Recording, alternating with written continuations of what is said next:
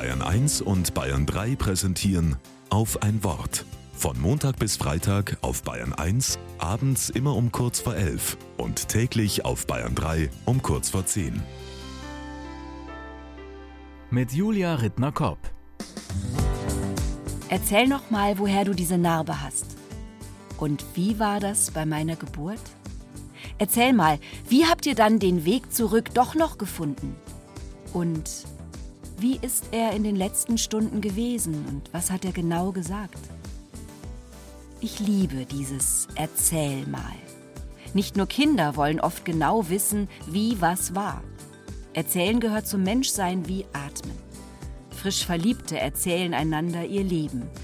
Erwachsene Geschwister, Cousins und Cousinen teilen Erinnerungen an die Familie von früher, an die Eltern und Großeltern.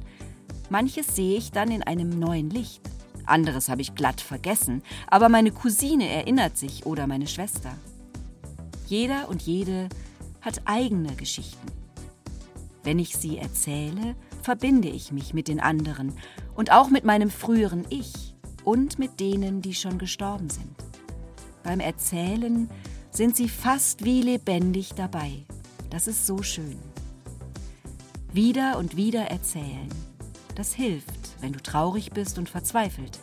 Es macht nichts ungeschehen, aber es hilft beim Verarbeiten. Erzählen wir, wie das war. Als vor einem Jahr der Krieg in der Ukraine losging. Oder vor drei Jahren Corona. Oder die Erdbeben vor wenigen Wochen. Oder die Flut im Ahrtal vor zwei Jahren. Oder 9-11. Erzählen wir einander. Wer erzählt, hat noch Hoffnung, hat Rafik Shami mal gesagt, ein großer Geschichtenerzähler. Auch wenn es die allertraurigste Geschichte ist. Heute ist Weltgeschichtentag.